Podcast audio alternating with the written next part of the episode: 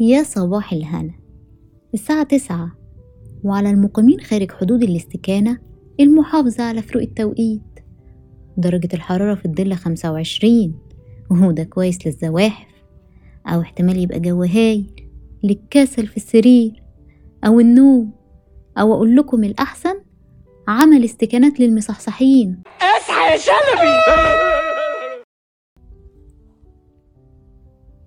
تبقى راجع من شغلك شقيان وتعبان كده. يا دوبك تاكل لك لقمتين على السريع وتدخل تقيل لك شوية. هوب تلاقي نفسك في العصر الحجري. ومديرك في الشغل قال راكب ديناصور وبيجري وراك. وبعد ما الحمد لله تهرب منه تلاقي مجموعة بطاريق عاملين حفلة وعمالين يرقصوا على سطلنا لنا فتروح موجب معاهم وترقص زيهم وبعد كده تلاقي صوت عيل صغير جاي من بعيد. وعمال يقول إحنا بنعمل بيبي في ال potty في ال potty ما تخافش ده كان حلم. خير اللهم اجعله خير. استكانة النهاردة هنتكلم فيها عن عالم الأحلام. وإزاي الحلم بينشأ علشان يوصلك في النهاية full HD كده؟ وهل فعلا في طرق لزراعة أحلام معينة داخل المخ البشري زي ما حصل في فيلم Inception يلا بينا نشوف. يسعد صباحكم. يسعد صباحك يا حلو. يسعد مكان بتنزله لما النسيم بيزورنا. عنك يا ولف بنسأله يسعد صباحك يا حلو. بيتي بورد بجمله يمكن لنا يوم الهوى والقلب يلقي منزله. سنة 2010 كريستوفر نولان أنتج فيلم Inception اللي كان بطولة الفنان ليوناردو دي كابريو. وقصة الفيلم سريعا كده للي ما شافهوش كانت بتتمحور حوالين الفنان ليوناردو دي كابريو. اللي كان بيشتغل عميل من مستوى رفيع كده حبتين بيسرق الأفكار والأسرار المهمة عن طريق الدخول لأحلام الأشخاص. وبتجيله بقى مهمة من رجل أعمال غني يطلب منه فيها يعمل العكس بإنه يقوم بزرع فكرة داخل عقل أحد منافسيه علشان الفكرة تبقى كأنها من عقل الراجل نفسه مش مزروعة. فهل يا ترى الكلام ده ممكن يحصل في الحقيقة؟ وتبقى أحلامنا بقى معرضة للسرقة والتلاعب والانتهاك بالشكل ده؟ علشان نعرف إجابة السؤال ده لازم الأول ندخل جوه عالم الأحلام. ونشوف أصلا إزاي الحلم بيتكون. في البداية كده العلماء إدوا تعريف مبسط للحلم على إنه تتابع من الأحداث والصور والمشاعر المنعكسة اللي بتحدث لا إراديا خلال مرحلة معينة من مراحل النوم اللي هي بتكون مرحلة حركة العين السريعة. ودي المرحلة اللي بيحصل فيها معظم الأحلام. وبتكون المرحلة الخامسة والأخيرة من مراحل النوم. وده معناه إن معظم الأحلام بتحصل في الساعات اللي قبل ما نصحى على طول. وطبعا خلال المرحلة دي هنلاقي إن التنفس بيكون أسرع بس منتظم أكتر ضربات القلب وضغط الدم بيزيدوا. العين بقى تبدأ تتحرك بسرعة في اتجاهات مختلفة. بالإضافة كمان إن العضلات بتكون مشلولة مؤقتا. اسمع منا مثل وكلام اسمع مني عن الأحلام. بعد ما تسمع عاوزك تحلم تحلم صاحي ولما تنام. والحلم بقى علشان يوصل لنا full HD كده بيمر بعوامل ومؤثرات كتير طبعا. وده لأن دماغ الإنسان بيكون فيها مجموعة من المواد الكيميائية والنواقل العصبية والهرمونات اللي بتنظم دورة نومه وبتقوم بتنشيط أربع مناطق مختلفة من مخ الإنسان. أولهم منطقة اللوزة الدماغية ال amygdala ودي بتكون مسؤولة عن التعامل مع العواطف بشكل عام خلال الأحلام. تاني منطقة هي منطقة جذع الدماغ ال brain stem وده بيساعد الجهاز العصبي اللا إرادي إن هو يتحكم في الإحساس والحركة. وده اللي بيخليك كده تحس إن الأحلام حقيقية. تالت منطقة بقى ال hippocampus. وده بيكون الجزء المتعلق بالذاكرة وده بيكون السبب في دمج الذكريات بالأحلام شوية يعني البهارات اللي بتضاف للحلم. وأخيرا بقى القشرة البصرية ال visual cortex ودي بتكون المسؤولة عن اللي بنشوفه في الحلم لأنها بتعالج الصور والمعلومات وبتكون نشيطة جدا خلال فترة الحلم. يعني باختصار كده حبة أحاسيس وحركة من جذع الدماغ على حبة عواطف كده من اللوزة الدماغية ونرش عليهم حبة ذكريات من الهيبوكامبس ونصورهم بقى بأحلى كاميرا اللي هي القشرة البصرية. كده بقى مبروك عليك الحلم. خير اللهم اجعله خير. أنا في مكان واسع وكله أبيض في أبيض. وقال إيه؟ نص التحتاني مش لاقيه يا فخري. والسبب بقى في تنشيط المناطق دي من الدماغ هو وجود الناقل العصبي البطل الأسيتايل كولين اللي بيكون موجود بوفرة أثناء مرحلة حركة العين السريعة واللي بدوره بينقل الإشارات للخلايا المجاورة في المخ. أما بقى اللي بيدي للحلم السسبنس بتاعه والحبكة الدرامية هو مركب الدوبامين. واللي كل ما يزيد طبعا كل ما تزيد الحبكة والهلوسة في الحلم. تقولش يعني حبكة محمد سامي وفي الخلفية صوت أحمد سعد. تجوز الرحمة على وعلي في خنقته محبوس. وعشان اسمك الجبار يا رب اجبرنا أنا في كابوس. كتبت الرحمة على ذاتك واسمك وحده بركة ونور وأنا في روحي الأمل ضلم وعلى المفقود سنين مكسور. أنا التايه في سكك الحزن خزني بإسمك الهادي.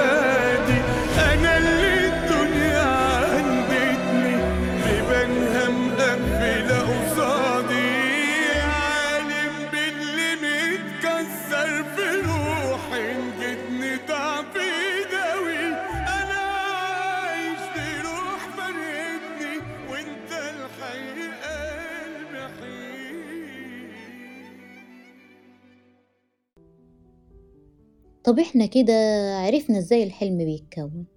هل من الممكن بقى اختراق الأحلام وزرع فكرة معينة بداخل العقل زي فيلم انسبشن هل من الممكن مثلا واحدة تدخل جوه حلم الكراش وتزرع في دماغه فكرة إنه يجي يتقدم لها؟ ولا واحد يدخل جوه حلم مديره ويزرع في دماغه فكرة إنه يزود له مرتبه؟ سنة عشرين عشرين تم نشر ورقة بحثية في Consciousness and Cognition Journal واللي كانت عبارة عن تعاون بين معهد MIT وجامعة هارفارد وكلية بوسطن. وكانت الورقة البحثية دي بتتكلم عن هندسة الأحلام. آه والله بيهندسوا الأحلام كمان. المهم إن الورقة دي كانت بتجمع آراء علماء النوم حوالين العالم. حوالين أساليبهم في البحث وتوجيه الأحلام. وده طبعا كان تحت مسمى ال TDI Targeted Dream Incubation حضانة الحلم المستهدف. والتي دي اي دي بقى عبارة عن تقنية كده لزرع الأفكار داخل رؤوس الناس أثناء نومهم. وده طبعا علشان يوجهوا أحلامهم نحو موضوعات معينة. وده بيحصل من خلال تكرار معلومات موجهة ليهم. خلال المرحلة الأولى من مراحل النوم اللي هي بتكون مرحلة الهيبناجوجيا اللي بنسميها عتبة الوعي. وبتكون مرحلة انتقالية كده للوعي ما بين الاستيقاظ والنوم وبيسموها برضو بالهلوسة التنويمية. وبيسافر فيها الشخص من عالم الواقع لعالم الخيال. وبالتالي هيبدأ يفقد الاتصال بالواقع بشكل تدريجي. وبالرغم بقى من إن المرحلة دي بتشبه المرحلة الخامسة في الموجات الكهربائية الناتجة عن نشاط الدماغ إلا إنها بتختلف عنها في إن المخ بيكون محافظ على حساسيته للمنبهات الخارجية زي سماع الأصوات أو شم الروائح وطريقة عمل التقنية دي بقى بتعتمد على جهاز Dormio. اللي صممه وطوره معهد MIT وهو بيكون عبارة عن جهاز تتبع للنوم. بيتم ارتداؤه في المعصم وبيتابع مرحلة ال hypnagogia. وده طبعا بيكون بناء عن معدل ضربات القلب والشحنات الكهربائية المتولدة على سطح البشرة للشخص اللي بيكون بيرتدي الجهاز ده. وطبعا التغيرات الفسيولوجية دي ساعدت الباحثين إن هم يكتشفوا إمتى الشخص اللي بيكون بيرتدي الجهاز ده يدخل في مرحلة الهيبناجوجيا علشان يقدروا يدمجوا المعلومات اللي هم عايزين يضيفوها جوه محتوى الأحلام. عن طريق إن هما بيطلبوا مطالبات صوتية للنائم في أوقات محددة من دورة النوم.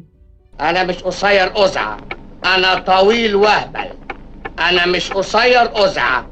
أنا طويل وهبل وخلال الاختبار اللي عملوه بقى بمجرد ما الجهاز حدد الدخول لمرحلة الهيبناجوجيا تم تشغيل تسجيلات صوتية بيطالبوا فيها المشاركين في التجربة إن هم يفكروا في شجرة.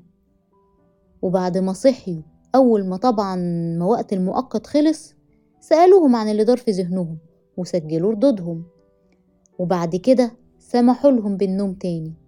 وأول ما الجهاز حدد مرحلة الهيبناجوجيا تاني تم تشغيل تسجيلات صوتية تانية علشان تفكرهم إن هم يفكروا في شجرة. واتكررت الأحداث دي لمدة 45 دقيقة.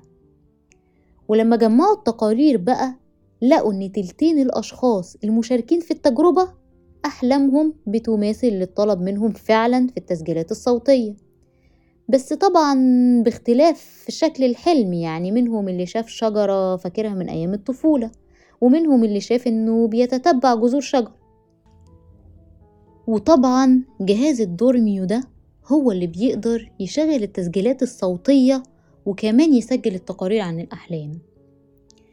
وفي تجربة تانية برضو عملوها استخدم الباحثين نظام Dormio برضو علشان المرة دي بقى يخلقوا كده حلم فريد من نوعه حلم عن نافورة الشوكولاتة اللي في فيلم ويلي وانكا أهو ده بقى اللي يطلق عليه فعلا ال sweet dream حرفيا Sweet dreams are made of this. Who am I to?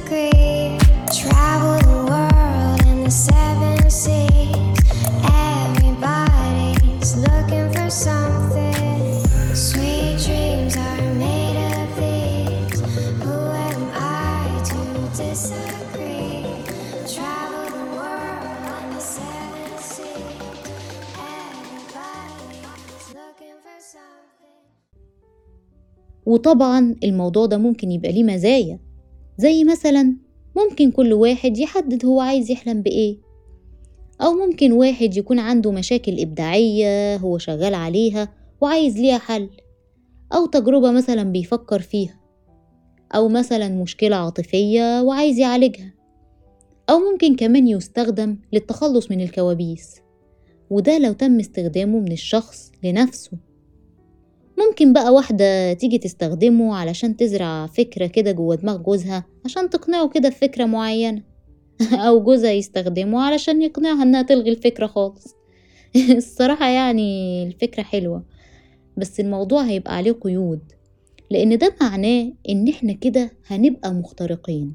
لو تم استخدام التقنية دي من شخص لشخص آخر علشان يزرع في دماغه فكرة معينة. وهيبقى طبعا سهل التحكم فينا وفي أفكارنا والتلاعب بيها كمان. وده هيبقى جانب غير أخلاقي. وساعتها هنبقى بقى محتاجين وسائل حماية ودفاع ضد الاختراق ده. أنا هحلم هحلم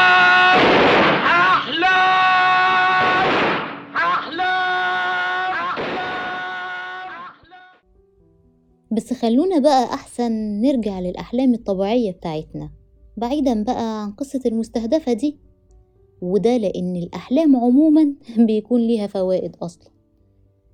بناء على دراسة جديدة اتنشرت في مجلة باترنز العلمية بتفيد إن الأحلام السريالية بتاعة العصاري دي بتساعد على ضبط تصور الدماغ للواقع اليومي.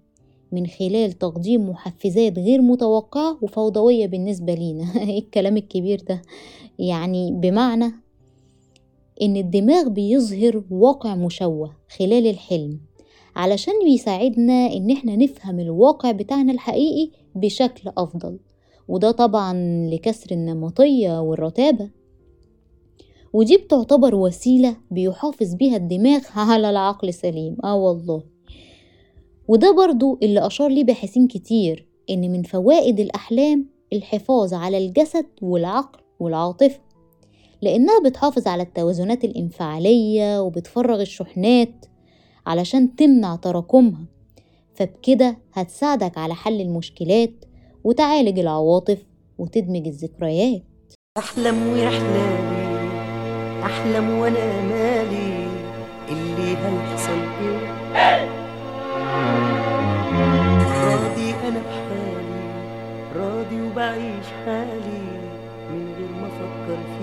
بحلم ويحلالي أحلم وأنا مالي. اللي هيحصل إيه؟ راضي أنا بحالي راضي وبعيش حالي من غير ما فيه. كمان الباحثين في علم النفس زي سيجموند فرويد اللي ذكر في كتاباته إن الحلم عبارة عن نافذة لمنطقة اللاوعي اللي هو العقل الباطن فهي وسيلة لإرضاء الرغبات المكبوتة وتحرير الفرد من التوتر اللاشعوري. هبسطها لك. يعني الأحلام وسيلة لتحقيق حاجة أنت مش قادر تحققها على أرض الواقع. فالأحلام تفريغ للعقل حتى لا نصاب بالجنون. وده معناه طبعا إن لو عندك قلق توتر خوف صدمة مشاكل عاطفية أو لو حتى كنت مريض أو بتعاني من أي مشكلة هيحصل تفريغ للمشاعر والعواطف دي كلها جوه الحلم وبالتالي ممكن يتحول لكابوس. والكابوس برضو هو حلم على فكرة بس حلم مزعج. واو! كابوس 3 دي. إيه ده؟ في ناس بتصحى من النوم بقى فاكرة الحلم بكل تفاصيله. والسبب في ده زي ما قلنا إن الأحلام معظمها بيحصل أثناء مرحلة حركة العين السريعة. ودي بتكون آخر مراحل النوم. وده معناه إن معظم الأحلام بتحصل في الفترة اللي قبل الاستيقاظ على طول. علشان كده ممكن تبقى فاكر مثلا لما حلمت بالكراش امبارح. أنا حلمت بيكي.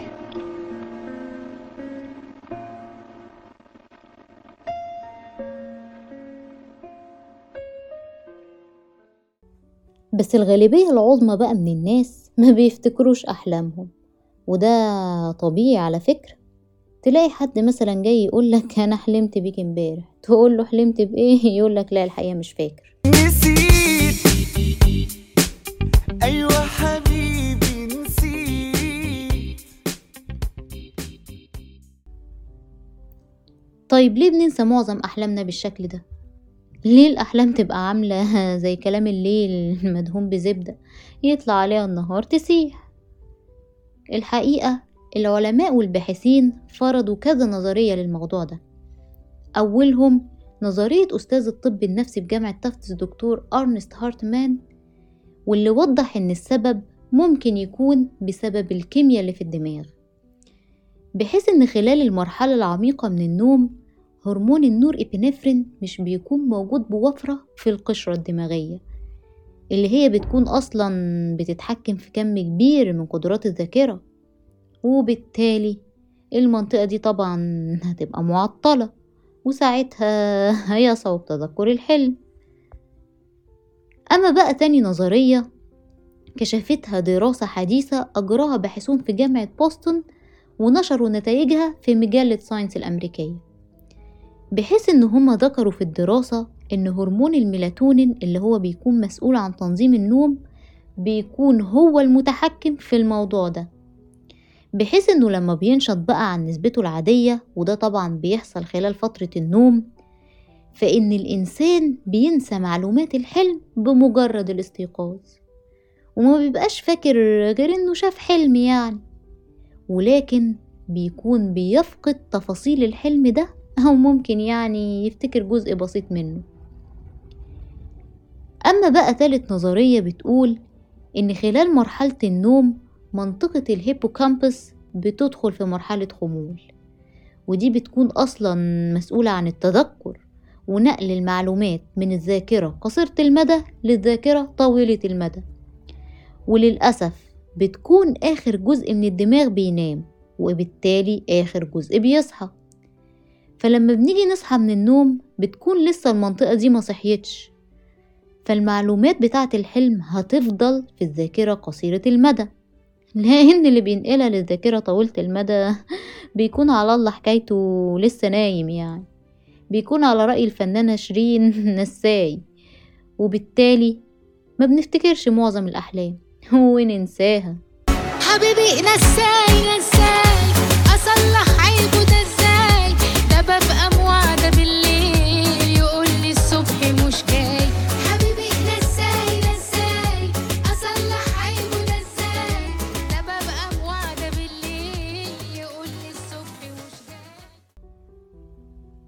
وقبل ما نختم بقى حابة أقول لكم ما تخافوش تحلموا. ده العقل السليم في الحلم المتين. كده استكانة النهاردة خلصت وأتمنى إنها تكون أفادتكم ونالت إعجابكم واستنونا في استكانة جديدة بموضوع جديد إن شاء الله. وخير اللهم اجعله خير بقى. باي. احلم معايا. ببكرة جاي. ولو ما جاش إحنا نجيبه بنفسنا. نبدأ نحاول في الطريق. كتر الخطاوي تدلنا على حلمنا. أحلم معايا ببكرة جاي. ولو ما جاش إحنا نجيبه بنفسنا نبدأ نحاول.